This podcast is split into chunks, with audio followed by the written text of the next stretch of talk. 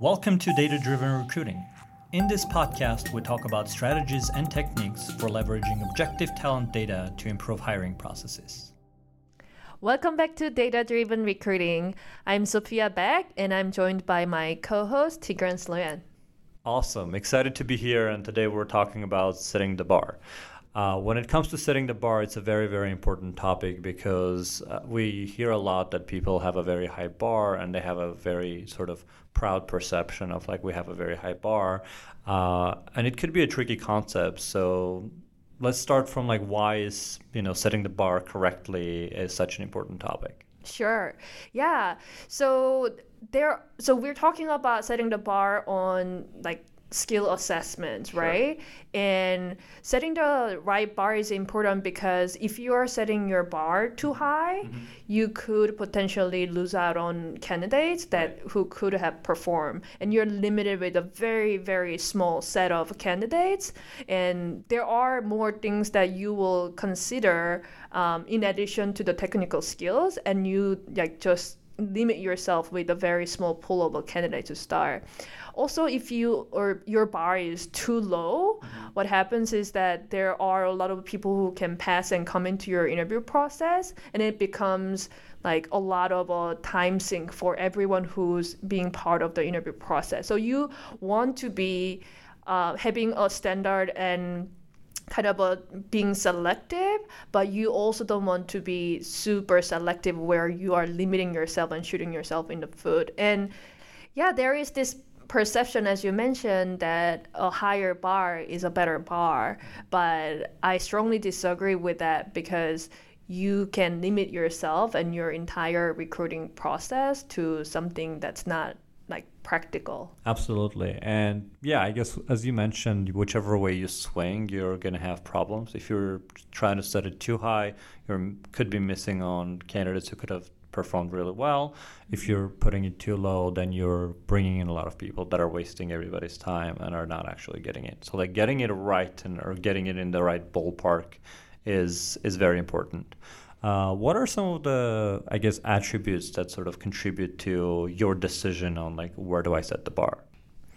Yeah, there are uh, a few key factors that you should consider when you're setting a bar mm-hmm. for your organization and for a particular job you're recruiting for. Right. So, for example, if you are looking to hire mm-hmm. uh, someone and train them to become a really good you know team member and you have a training program and you have that capacity um, i would say that the bar should be a little bit lower so that you capture people who have the skills right now but also capture people who have potential to sure. grow versus if you are a very small organization or a startup like every engineer or like team member counts like and you expect them to hit the ground running from the day one then you want to make sure that your bias is you know slightly higher than the average that you would go for right.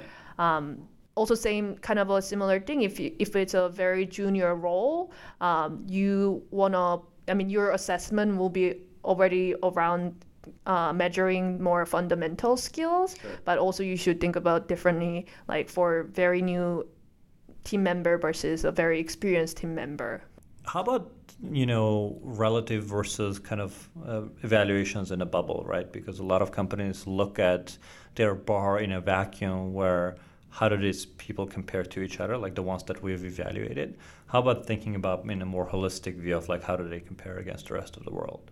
Yeah, I mean, if you can gather the the person's performance against the population, entire population, and where that person stands, mm-hmm. that's like really rich information. And if you can get it, I think you should, you know, try hard to be able to see it from the context of how this candidate performs against the the peers, mm-hmm. instead of just looking at like, oh, this per this candidate got you know 70 points out of 100 points mm-hmm. and ignore like what kind of a test it was how difficult the test was and right. like how others perform so right. if if possible you should try to get the rich context around the performance against the peers as the way of setting the bar on that particular data points instead of the absolute number of scores you get or points you get on a, a specific assessment because that's not comparable with other other roles that you are hiring, so you cannot really have a unified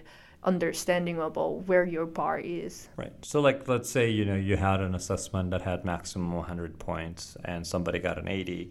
Like how do you know if you had the rest of the world take that assessment? Would like only 0.1% get above 80 or would like 90% get above 80, right? Like how do you even right. know what the bar is when you're looking mm-hmm. at it in a vacuum?